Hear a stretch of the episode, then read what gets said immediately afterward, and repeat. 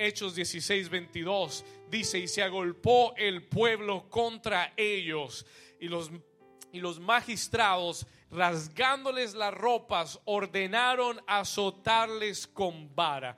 Y después de haberles azotado, ¿cuántos los azotaron? Mucho, los echaron en la cárcel, mandando al carcelero, dice que los guardase con qué? El cual recibiendo este mandato los metió en el calabozo más de más dentro y les aseguró los pies en el cepo. Versículo 25, léalo fuerte, pero ¿a qué? ¿Pero a qué? Pero a medianoche, orando Pablo y Silas, cantaban himnos. ¿A qué horas estaban orando? ¿A qué horas estaban orando? ¿A qué horas cantaron? Escuche esto.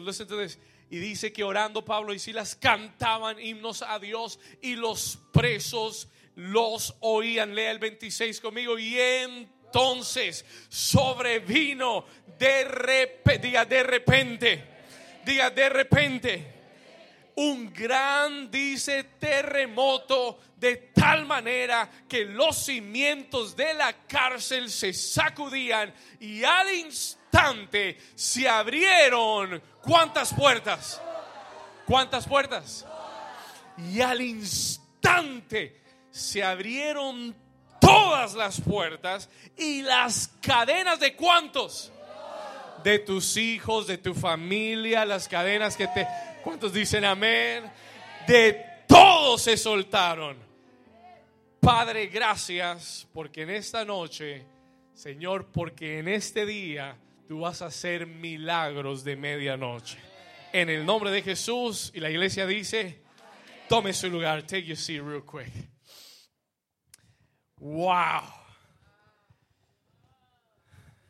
Creo que ya no necesito predicar.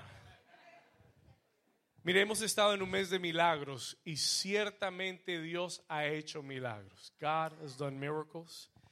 Y muchos, ya usted oyó los testimonios, han recibido milagros, pero yo sé que hay personas aquí, I know that there are people here, que están diciendo, Señor, ¿y mi milagro dónde está? Where is my miracle?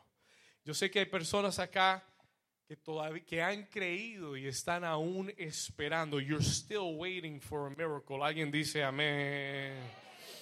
Yo quiero que usted le profetice a su vecino rápidamente. Use su boca para profetizarle y dígale, vecino, el año no se ha acabado.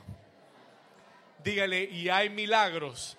Dígale, y hay milagros que Dios hace a medianoche. Uh, En el texto que, leí, que leímos en Hechos 16, escuche esto, el texto que leímos en Hechos 16, Pablo y Silas, dos hombres de Dios que han sido enviados por Dios a Filipo, en la región de Filipo, a predicar el Evangelio, no estaban de vacaciones, estaban predicando el Evangelio. Un día, mientras Pablo va caminando a predicar el Evangelio, se le, se le atraviesa en el camino una muchacha que era adivina. Esta muchacha era adivina, tiene un espíritu de adivinación. La Biblia dice que ella le daba grandes ganancias a sus amos, adivinándole a la gente. Y ella comenzó a seguir a Pablo y a Silas y comenzó a decirles, ustedes son hijos de Dios, hombres del Altísimo, sirven a Dios, predican el Evangelio. Y dice que todos los días, todos los días, esta, esta mujer los seguía dando voces y diciéndoles, y a Pablo no le gustó.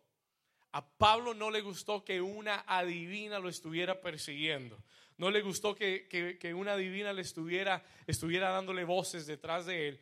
Y uno de esos días, Pablo se volteó, la miró y le dijo, te reprendo en el nombre de Jesús, sal fuera de ella. Y la Biblia dice que en ese momento el espíritu de adivinación se fue.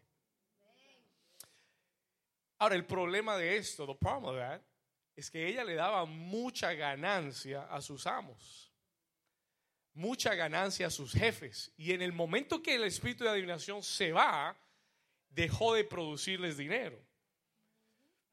Y entonces los jefes de la mujer acusaron y llevaron a Pablo y a Silas ante la corte acusándolos de que les había dañado el negocio. Vamos al versículo 22. Let's go to verse 22. Mire lo que dice el 20. Y presentándolos a los magistrados, dijeron, estos hombres, siendo judíos, alborotan nuestra ciudad. Escuche esto. Y enseñan costumbres que no nos es lícito recibir ni hacer, pues somos romanos. Versículo 22. Ahora ponle atención, aquí va lo primero que quiero decirte. Versículo 22, verse 22.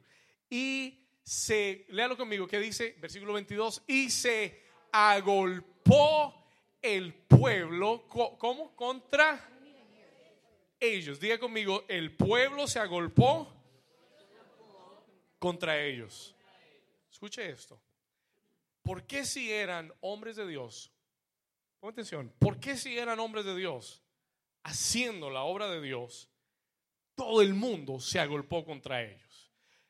En nuestra cristiandad moderna, nosotros pensamos que debería ser todo lo contrario. Si estamos haciendo la obra de Dios, todo debería salirnos bien. Everything should be good. Amén. eso es lo que hemos pensado por mucho tiempo. Es lo que el cristianismo moderno nos enseña, cómodo nos enseña. Escuche esto. Pero la realidad es, escúcheme bien, que tú y yo podemos hacer la obra de Dios y estar en la voluntad de Dios, haciéndolo de Dios, y el pueblo agolparse contra nosotros. La realidad es que podemos estar en la voluntad de Dios, haciéndolo de Dios, y encontrar gran oposición en nuestra vida. ¿Alguien dice amén a eso? ¿Alguien puede testificar eso? It's happened. ¿Alguien le ha pasado eso? Ahora, póngame mucha atención a lo que le voy a decir. La evidencia, escuche esto, la evidencia del poder y de la presencia de Dios en nuestra vida, escuche esto, no está en la ausencia de los ataques o adversidades en nuestra vida. Se lo voy a repetir. Listen to this. La evidencia, ¿la qué? la evidencia del poder y de la presencia de Dios en nuestra vida no está en la ausencia de los ataques y las adversidades en nuestra vida. Muchas veces pensamos, si Dios está conmigo, no voy a tener ningún problema. Si Dios está conmigo, no voy a tener ninguna adversidad. Eh, equivocado, you're wrong. Escúcheme esto la evidencia del poder y de la presencia de Dios en tu vida no es la ausencia de la adversidad o del ataque en tu vida, sino es la habilidad del creyente en superar todo lo que el enemigo traiga a su vida. Ahí está la verdadera evidencia. Listen, la verdadera evidencia del poder y de la presencia de Dios en tu vida es que pases lo que pases, tú tienes la habilidad por Dios de superar toda adversidad y todo ataque en tu vida. ¿Alguien dice amén a eso? ¿Me está entendiendo? Are you understanding? Hay muchos de ustedes que han vivido situaciones muy difíciles. Oímos muchos testimonios. Todos esos testimonios tuvieron un ataque, una adversidad previa, ¿sí o no? Y el verdadero poder de Dios no es que no lleguen a tu vida, el verdadero poder de Dios es ver a Dios ayudarte a vencer a través de todo ataque y de toda adversidad. Esa es la evidencia del poder de Dios. Alguien dice, gracias Señor. Escúcheme muy bien, escúcheme muy bien. El que Dios esté contigo no quiere decir que nada vendrá contra ti. El que Dios esté contigo no quiere decir que nada va a poder venir contra ti. Es más, cuando usted y yo leemos la Biblia, encontramos todo lo contrario. We find the complete opposite. Cuando Dios está con nosotros, ahí es cuando todo se viene en contra. ¿Alguien dice amén? Se lo voy a repetir una vez más. El que Dios esté contigo no quiere decir que nada vendrá en contra tuya. No, todo lo contrario. El que Dios esté contigo quiere decir que van a venir muchos enemigos en contra de ti. Alguien dice amén. ¿Está, con, ¿Está conmigo? Ahora, lo, lo más importante es que usted entienda que entre más grande sea su llamado, más grande la oposición. Es bíblico. Entre más grande tu llamado, más grande la oposición. Hay personas que pasan cosas muy difíciles que, que, no le pasan a otras personas. ¿Sabe por qué? Porque su llamado es mucho más grande que el de otras personas. ¿Cuántos me están entendiendo? Grandes problemas, grande llamado. A Jesús trataron de matarlo cuando era solamente un bebé. ¿Estamos acá? A Moisés trataron de matarlo cuando, cuando tenía menos de dos años. ¿Por qué? Porque el llamado era muy grande. The calling was too great. Entonces, entre más grande sea tu llamado, más grande la oposición en tu vida. Escúcheme bien. Entre más grande sea, entre mayor sea la unción que hay en tu vida, mayor será el ataque que viene contra ti.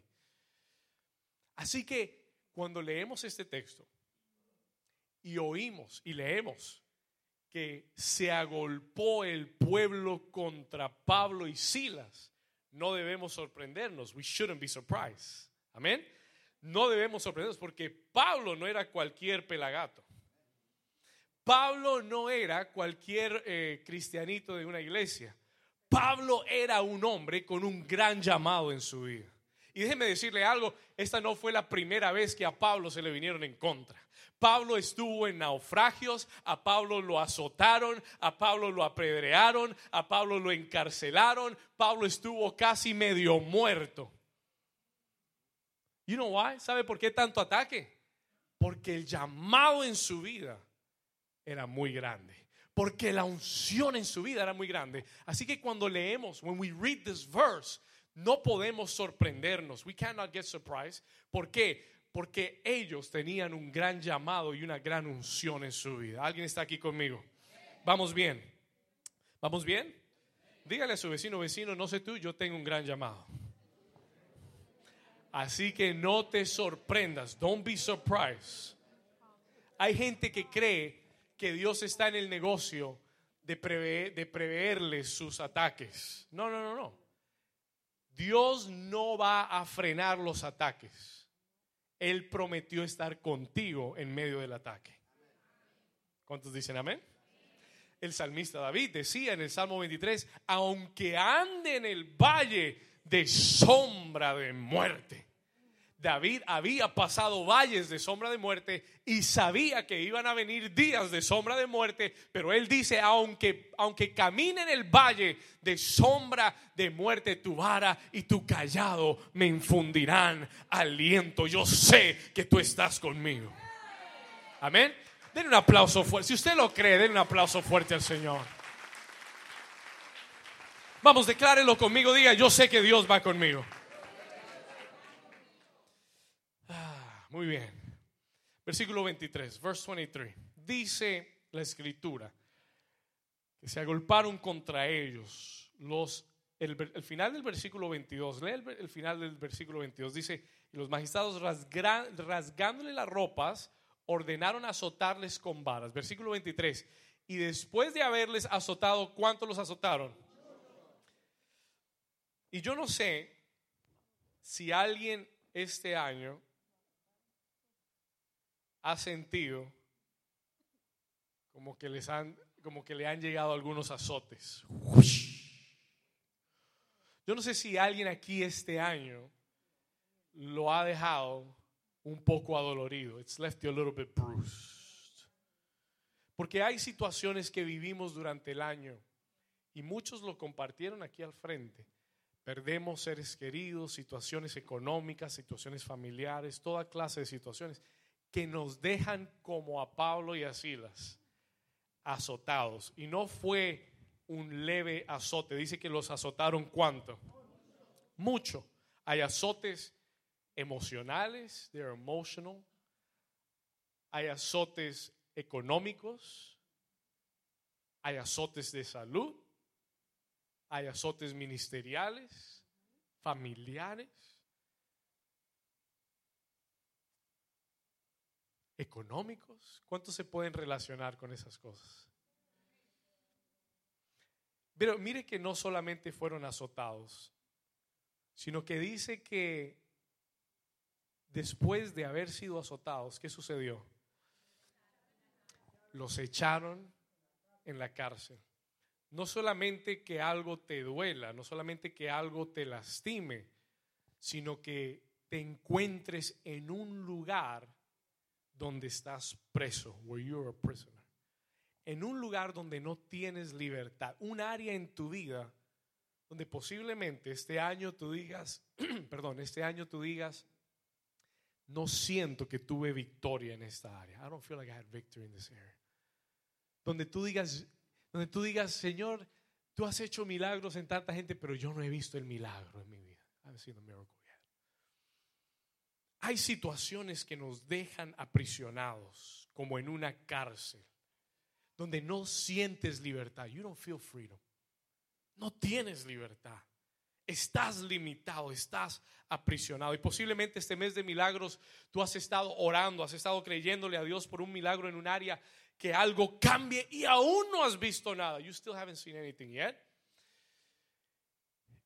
Y posiblemente tú has pensado, y, esta es la gente a quien Dios le está dando este mensaje hoy. A las personas que han creído, han orado, pero el año está por terminarse y tú dices, no he visto el cambio. No he visto el milagro que estaba esperando. I haven't seen the miracle that I was waiting for. Tal vez el año está terminando y tú ya estás diciendo, bueno, no fue este año. Tal vez mi milagro es para el próximo año. My miracle is next year. Ahora escuche lo que dice el versículo 24. Vamos a ir ahí. Dice que el cual recibido este mandato los metió en el calabozo de más adentro y yo me pregunto por qué tanta seguridad si eran dos, dos misioneros. Estos no eran, they weren't soldiers. Estos no eran ninjas que se iban a escapar. Amén. Eran, eran misioneros. ¿Por qué tanta seguridad? Mira lo que dice. El cual los metió en el calabozo de más adentro y les aseguró los pies en el cepo. Versículo 25. Ahora sí despiértese y léalo conmigo fuerte. Diga, pero a media noche. Y aquí es donde está el mensaje que Dios me dio para ti. This is the message that God gave me for you. Amárrese el cinturón, ahora sí. Amárrese el cinturón. Gaby, bócalo. Ok. La medianoche en la Biblia, cuando usted lea de la medianoche, está hablando de la oscuridad. It's talking about darkness. No hay punto más oscuro que la medianoche. Than to be in the middle of the night. La medianoche es el punto de mayor oscuridad y la medianoche representa confusión. Mi papá me contaba ayer cuando venía muy temprano, vino manejando desde Orlando y me contó que estaba oscuro y no solamente estaba oscuro, sino que había una gran neblina en el camino, lo cual lo hace mucho más difícil manejar porque tú no ves bien las cosas. Y ese es el problema de la medianoche. That is the problem of midnight. El problema de la medianoche es donde las cosas están más oscuras es el lugar y el momento en el que menos ves la luz de la respuesta. No sabes de dónde irá a venir la respuesta. No, no te imaginas de dónde irá a salir este milagro. Where is this miracle going to come from? ¿Alguien aquí ha estado en la medianoche? ¿Alguien aquí ha tenido una medianoche? You've had a midnight in your life un momento de mucha confusión espiritual. Alguien me llamó en estos días, alguien que no había hablado hace muchos años atrás, y me dijo, pastor, discúlpame que te llame después de tanto tiempo. Y es un gran amigo, conocí hace muchos años atrás. y me dijo, estoy pasando un momento de confusión. Él ha servido al Señor por muchos años, pero está en un momento de tal confusión y desánimo que Él me dijo, he estado contemplando abandonar todo. Y yo le dije, tranquilo, estás en la medianoche. You're in the midnight. ¿Alguien aquí se ha sentido en la medianoche algún día? Y no es en todas las áreas de tu vida, tal vez es en un área específica de tu vida. Porque hay momentos que podemos estar bien económicamente, tu economía puede estar a la luz del día, pero tu salud en la medianoche. O tu, o tu familia a la luz del día, pero emocionalmente puedes estar en la medianoche. Hay un área, eh, por lo general en nuestra vida, en la que miramos y decimos, Señor, no veo la salida. I don't see. No veo lo que vas a hacer. No veo dónde va a venir el milagro. Y yo sé que muchos hoy aquí, Dios me dio esta palabra porque muchos aquí han estado atravesando la medianoche. You've been going to the midnight. Y para muchos la medianoche se ha alargado un poco. It's become a little long. Ya llevas algunas, algunas semanas o meses en la medianoche. You've been in the midnight for a while now. Escúcheme bien. Ahora, todo parece oscuro, no ves salida, no ves la luz del día, no sabes cómo vas a salir de la situación, no sabes cómo vas a salir de la crisis y tal vez estás al borde de perder la esperanza, pero para ti Dios me mandó hoy con una palabra. God sent me with a word to your life today. Dios me envió con una alguien necesita una palabra de Dios.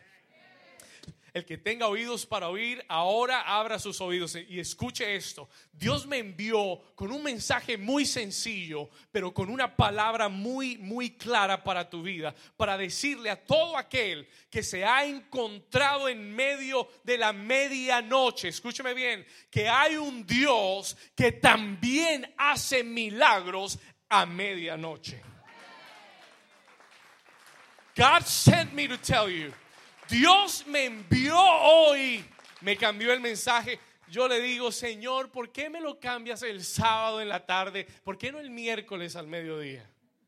Me pones a correr con este cambio de mensajes. Y yo le dije, Señor, ¿por qué? Y, Dios me dijo, porque alguien aquí necesita apropiarse de esta palabra y entender que Dios es el Dios de los milagros, aún en, en medianoche. ¿Alguien recibe la palabra?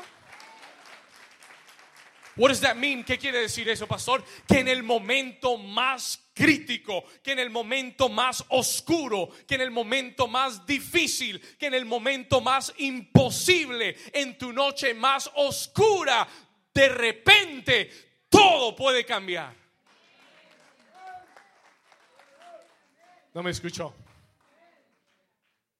de repente, toque a su vecino y diga, toque a su vecino y dígale, vecino, de repente, a la medianoche, todo puede cambiar.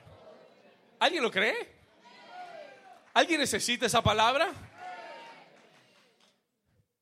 Dígalo una vez más, diga, yo creo que Dios puede de repente, a medianoche, hacer el milagro. ¿Alguien dice amén? Vamos a dar un aplauso fuerte a Jesús si usted lo cree.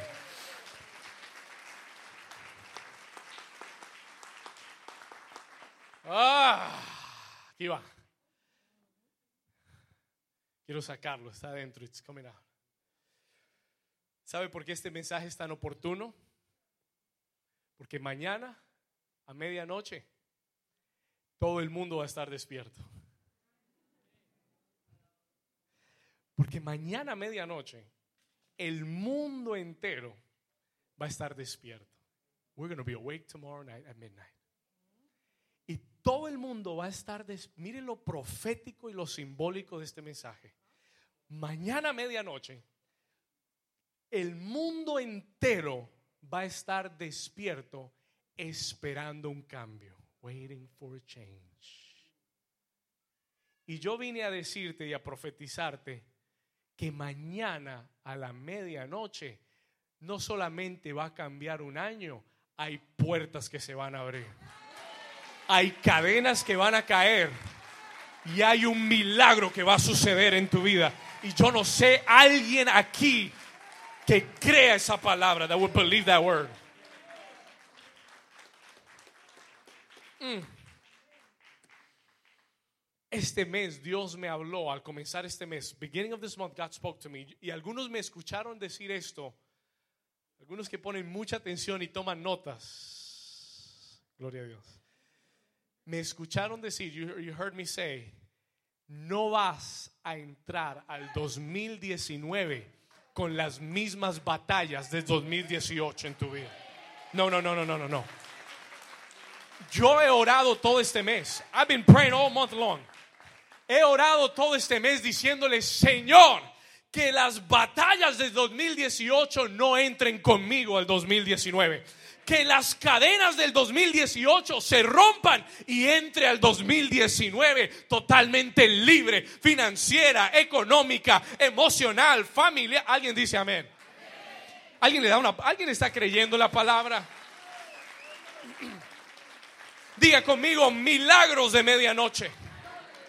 Yo declaro que cuando el cuando el reloj cambie y marque la medianoche del 2019, yo declaro que tú vas a entrar al próximo año libre, vas a entrar sano, vas a entrar liberado, vas a entrar restaurado, vas a entrar con nueva fe, nuevo ánimo, nuevo... Alguien dice amén.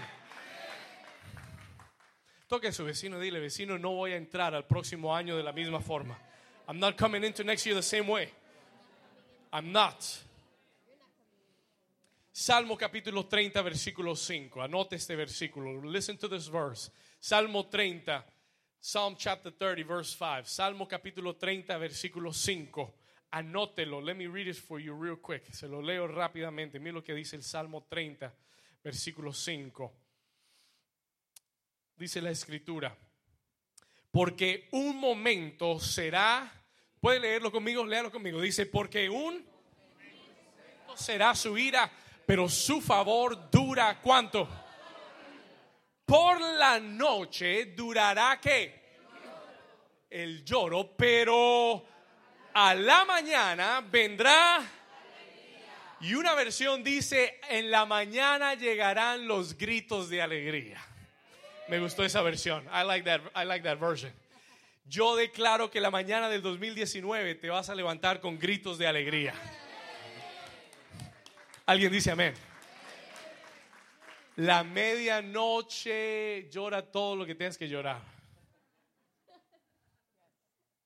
Pero cuando el sol salga, pasada la medianoche, comienza a dar gritos de alegría. Aunque todo parezca igual. Porque Dios está diciendo hoy, because God is telling you today, hay milagros de medianoche. ¿Alguien lo recibe? Vamos, levante sus manos por un momento y sea cual sea el milagro de medianoche que tú estás esperando, comienza a decirle, Señor, ahora, Padre, yo creo y dilo, speak it right now, háblalo ahora, dilo, dilo, Señor, yo creo en el milagro de medianoche que tú vas a hacer esto. You're going to do this in my life. Decláralo ahora. Begin to say right now. Declare it declare it, prophesy it. Oh, en la mañana del 2019 yo daré gritos de alegría. I will give shouts of joy. Diga conmigo, en la mañana del 2019 yo daré gritos de alegría en el nombre de Jesús. ¿Cuántos dicen amén?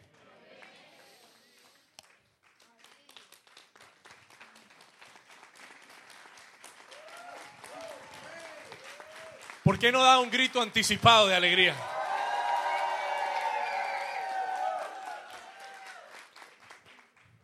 Veo que la iglesia está aprendiendo.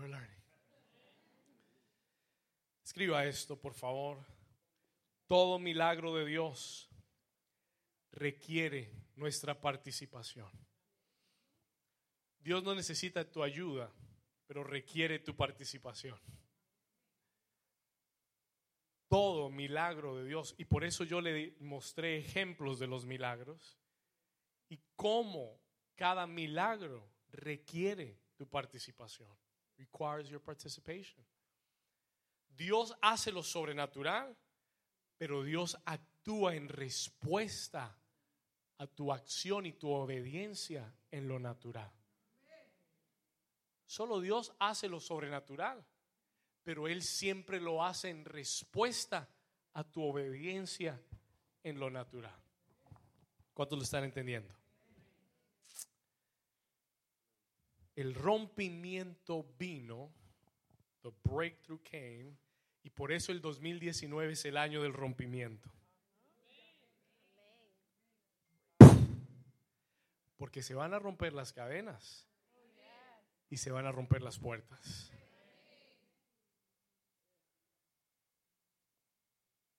El que tenga oídos para oír, que oiga. Diga conmigo 2019, año de rompimiento. It is my breakthrough year. I'm coming out of every prison and I'm coming out of every chain in the name of Jesus.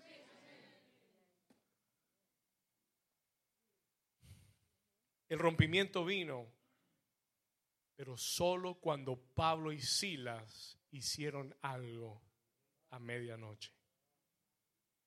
Quiero darte tres cosas rápidas. I want to give you three quick things.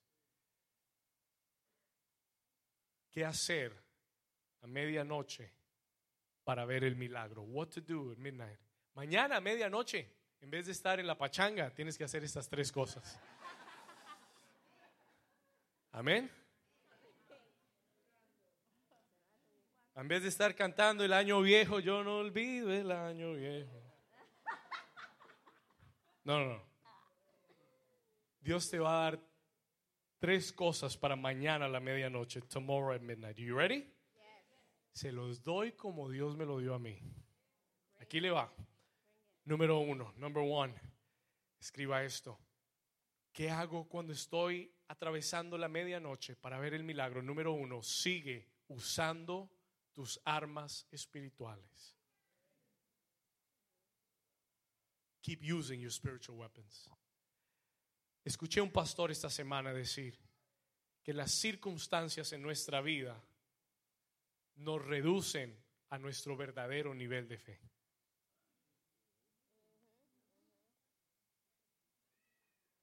Anótelo. Las circunstancias en nuestra vida nos reducen a nuestro verdadero nivel de fe. Ah, es muy fácil decir, yo tengo fe, pastor, yo creo, yo creo, cuando todo va bien.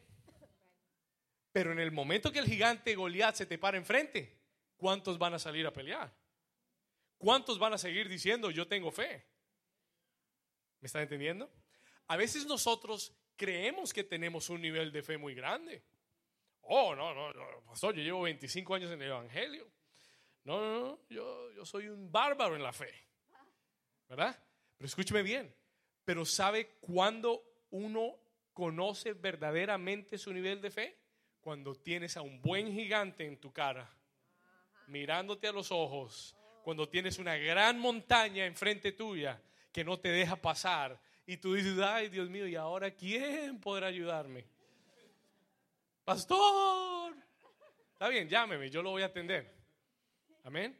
Y, voy a orar por ti y te voy a aconsejar. Pero una buena dificultad nos muestra nuestro verdadero nivel de fe. Y por eso, si estás en la medianoche, no dejes de usar tus armas espirituales. Me tell you why. Déjeme decirle porque ¿sabe lo que dice la Biblia que hizo Pablo y Silas? Mire, Pablo y Silas estaban azotados, estaban lastimados, adoloridos, pero a medianoche, acompáñeme ahí, versículo, vamos a ir al versículo 25, verse 25. Me quedan 10 minutos, versículo 25, escuche, pero a medianoche, ¿qué hicieron? ¿Cómo comenzaron la medianoche? ¿Cómo comenzaron la medianoche? Luis, Hechos 16, 25 pero a medianoche orando, diga conmigo, orando. ¿Sabe qué tiene que hacer mañana a medianoche? You know what you need to do tomorrow midnight? Tú tienes que entrar a tu nuevo año en oración. You got to come in in prayer. Escuche esto, no abandones tus armas espirituales Porque cuando estamos ante una gran dificultad, escuche esto, y ya hemos orado, y ya hemos alabado, y nada ha cambiado, tenemos la tentación de decir, bueno, ahora qué voy a hacer. Y muchos cristianos cambian en la prisión las armas espirituales por las armas carnales. Atención.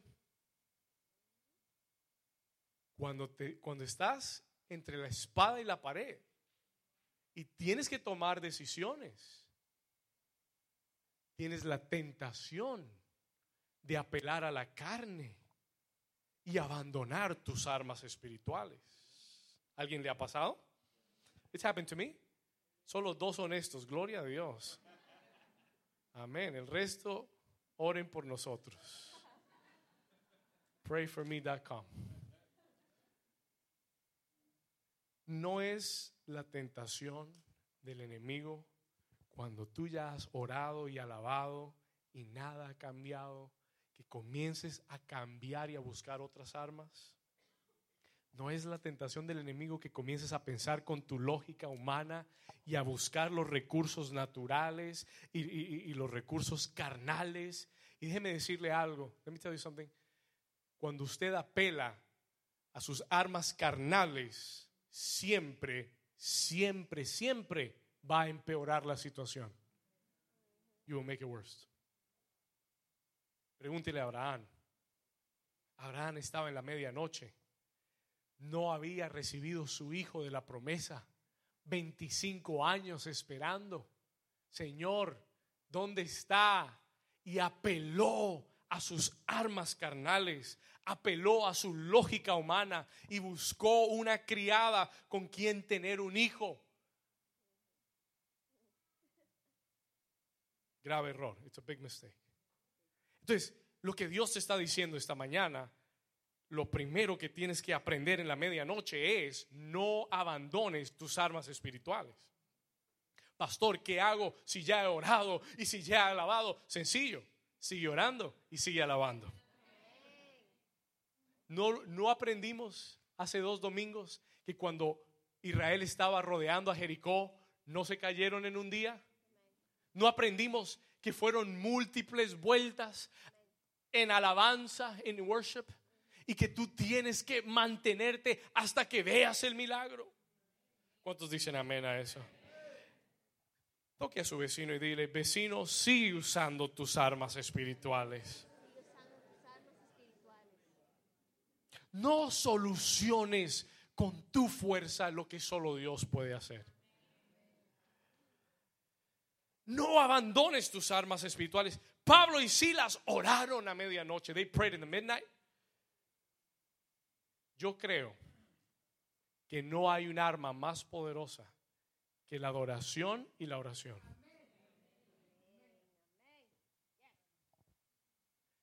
Yo lo creo con todo mi corazón. No hay un arma más poderosa que la oración y la adoración. Porque la oración y la adoración involucran a Dios en tu situación. Entonces, si ya oré, ¿qué voy a hacer? sigues orando. Y si ya adoré, ¿qué voy a hacer? Sigues adorando. You keep going. Dice en el libro de Efesios, anote esta cita. Efesios 6, 18. Ephesians 6, 18. Luis, help me quickly. Efesios 6, 18. Dice la escritura que nosotros debemos, cuando habla de todas las armas espirituales en Efesios 6, dice, léalo conmigo, dice, orando cuando? ¿Con, ¿Con cuál oración? ¿Y qué más? Y súplica en el Espíritu y velando en ello, diga conmigo, velando en ello. ¿Con qué? Con toda perseverancia y súplica por todos los santos. Tienes que mantenerte orando en todo tiempo, con toda oración, con toda perseverancia y súplica que no te quepa la menor duda de lo que Dios quiere que, hagas. Y hay muchas personas aquí que han abandonado su lugar de oración. Y están preguntándole, Señor, ¿por qué esta situación? Porque abandonaste tu lugar de oración. You left your prayer place. Tienes que regresar a la oración con pasión y a la adoración con ese fuego por Dios. Alguien dice amén. Sigue usando tus armas espirituales. Número dos, number two, here we go. Número dos, ¿qué hago cuando estoy pasando la medianoche? What do I do when I'm going to the midnight? Escriba esto rápido. Recuerda los beneficios de Dios en tu vida. Si la noche está oscura, si, si, si no ves absolutamente nada, tenemos la tentación del enemigo en permitir que nuestros problemas presentes nos hagan olvidar sus bendiciones pasadas. Escuche. En medio de la noche, recuerda sus beneficios. Estás pasando una situación muy difícil y el diablo te está pasando el Kleenex para que sigas llorando. Ay, sí, no, llora, Dios no te quiere, llora, llora. Mira, sí, aquí está el Kleenex. Mira, sí. No, pobrecito tú, pobrecito tú. No. ¿Cuántos el diablo les ha pasado el Kleenex? ¿Sabe lo que tú tienes que hacer en la medianoche? No permitir que tus problemas presentes te borren sus beneficios pasados.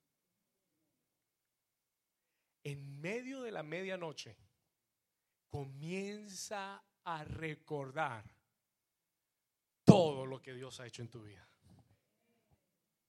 Comienza a hacer una lista de todas las bendiciones y los beneficios de Dios y vas a ver cómo tu, list, cómo tu Kleenex se va a desaparecer. Vas a ver cómo tus lágrimas se van a secar. Vas a llorar, pero de alegría y de gratitud.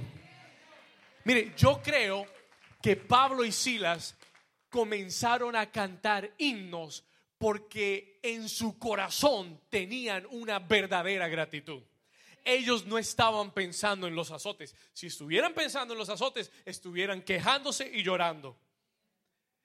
¿Por qué cantaban himnos? Why were they singing hymns? Solo una razón. Porque ellos estaban con un corazón agradecido. ¿Por qué? Porque no estaban mirando los problemas presentes, estaban mirando las bendiciones pasadas. Salmo 103, versículo 1, léalo conmigo. Psalm 103, verse 1. Escuche esto, vamos a leerlo juntos. Salmo 103, versículo 1 al 8. Anótelo en su Biblia y lo leemos juntos. Quickly, Luis, rápido. Bendice alma mía, léalo conmigo. Bendice alma mía a Jehová y bendiga todo mi ser su santo nombre. Let's go. Dice dos bendice alma mía a Jehová y no olvides, ¿qué?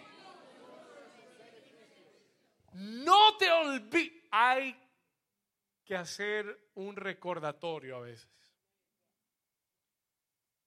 Deja de recordar lo malo. Miren, vamos a cambiar de año.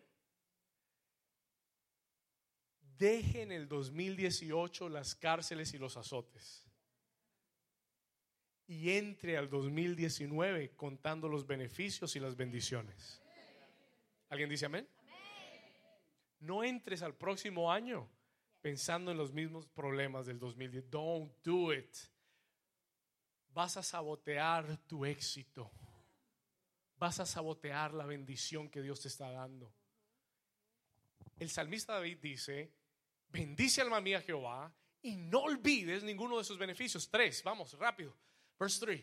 Él es quien perdona, léalo conmigo, Él es quien perdona todas, hágalo personal, todas mis iniquidades, el que sana todas. Verse 4, let's go. 4. Él es quien rescata del hoyo mi vida, el que me corona de favores y misericordias. 5. El que sacia de bien mi boca, de modo que me rejuvenezca como el águila. Seis. Y derecho a todos los que padecen. Siete. Sus caminos notificó a Moisés y a los hijos de Israel sus obras. Ocho. Misericordioso y clemente Jehová. Dígalo fuerte. Lento para la ira y grande en. Alguien le da un aplauso a ese Dios bueno, misericordioso.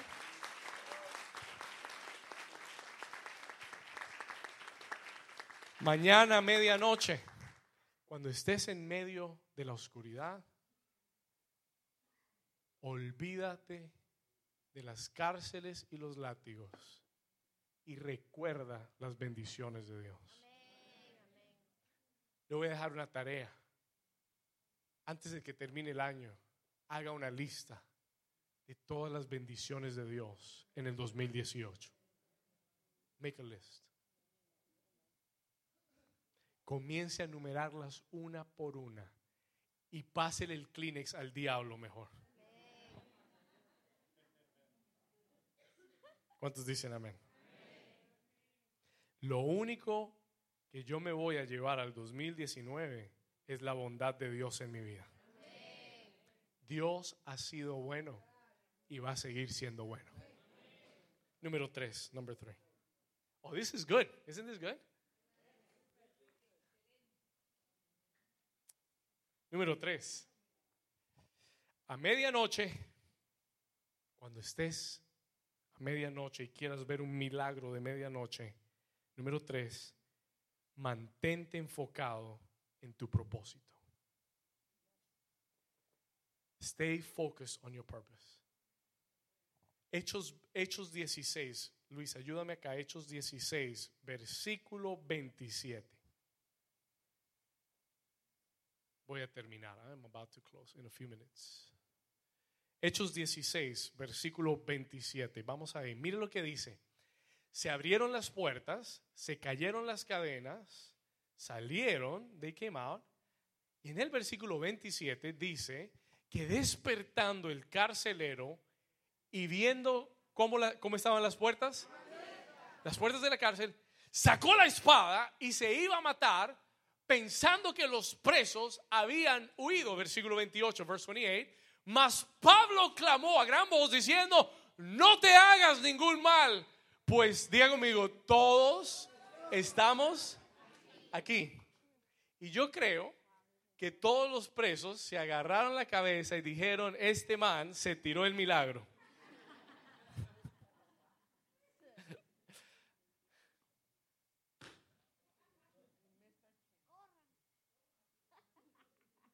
Se abrieron todas las puertas.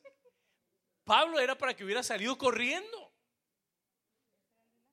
¿Cuántos hubieran salido corriendo? Go. prison break. Y cuando el hombre dice, todos se fueron, me voy a matar, Pablo dice, hey, aquí estamos todos. ¿Y sabe por qué? You know why? Sencillo.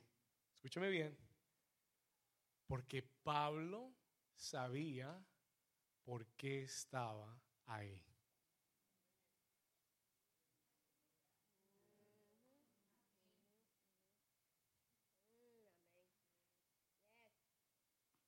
¿Sabe por qué hay gente que no sale de la medianoche?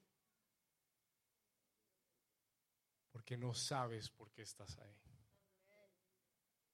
No tienes propósito de estar ahí.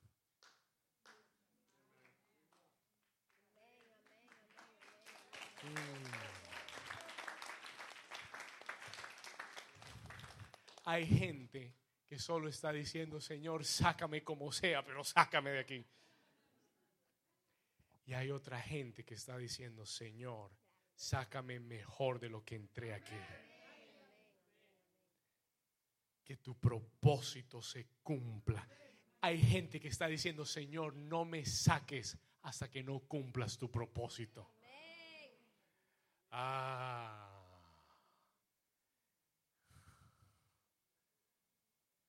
¿Cuál de los dos eres tú? Which one are you?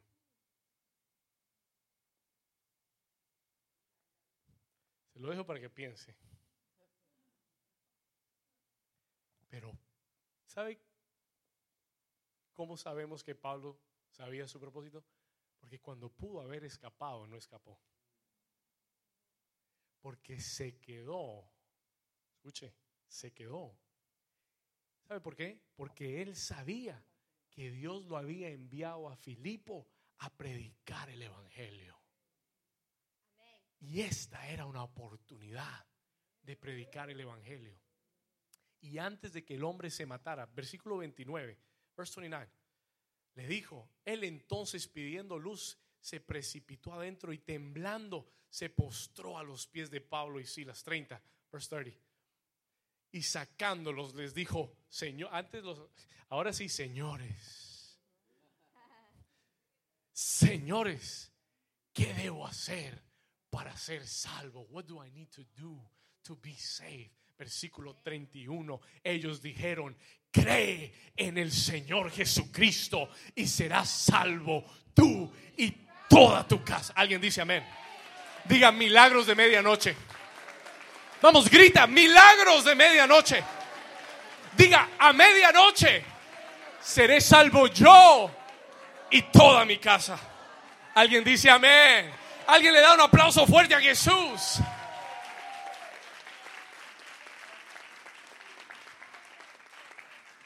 No permitas que la medianoche te desenfoque de tu propósito. Hay gente que en la medianoche abandona el propósito de Dios. Hay gente que a medianoche abandona para resolver su problema. Abandona el propósito de Dios. No cometas el error de abandonar tu propósito por salir de tu cárcel. Es tu propósito el que, va, el que te va a sacar de tu cárcel.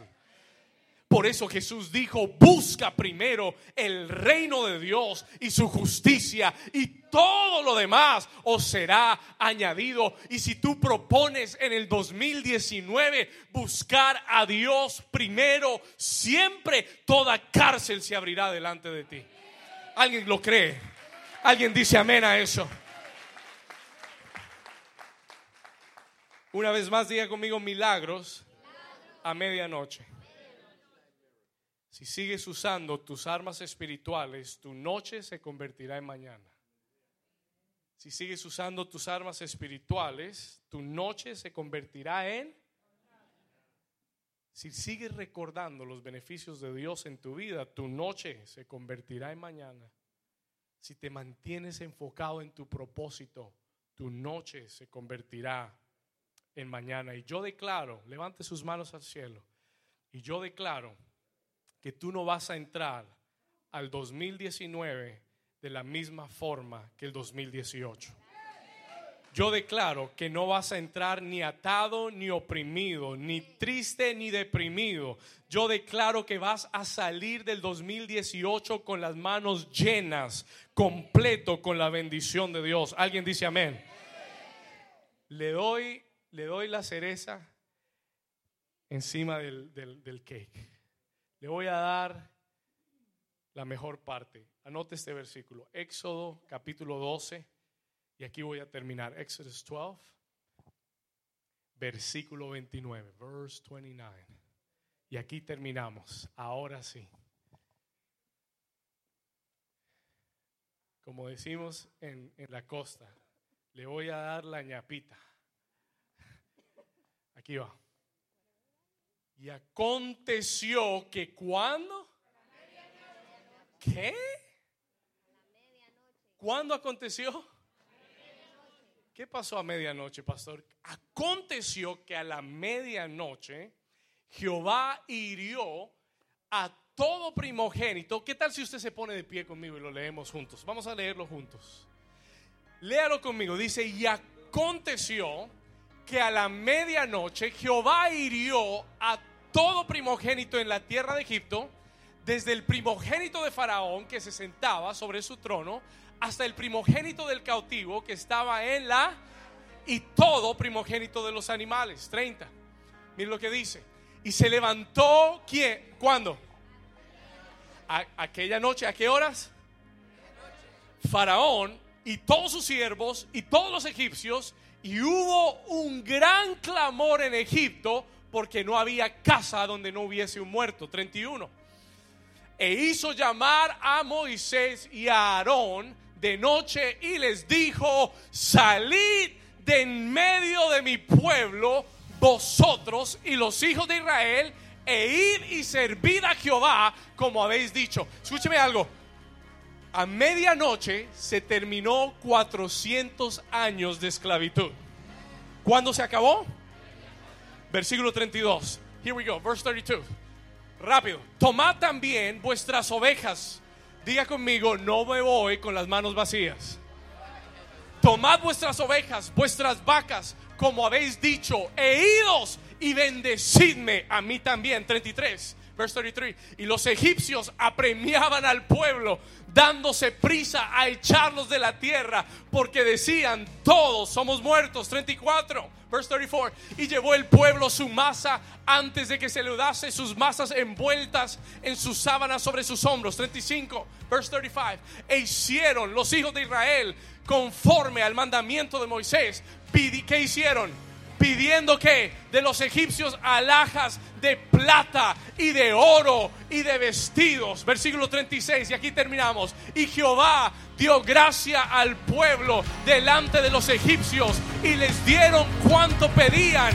Y así despojaron a los egipcios. Alguien diga gloria a Dios. Gloria a Dios. Dale un aplauso fuerte a Jesús. Diga conmigo, a medianoche saldremos de Egipto. Diga, a medianoche saldremos con las manos llenas de la bendición de Jehová. Levanta tus manos. Aleluya. Vamos, dilo fuerte.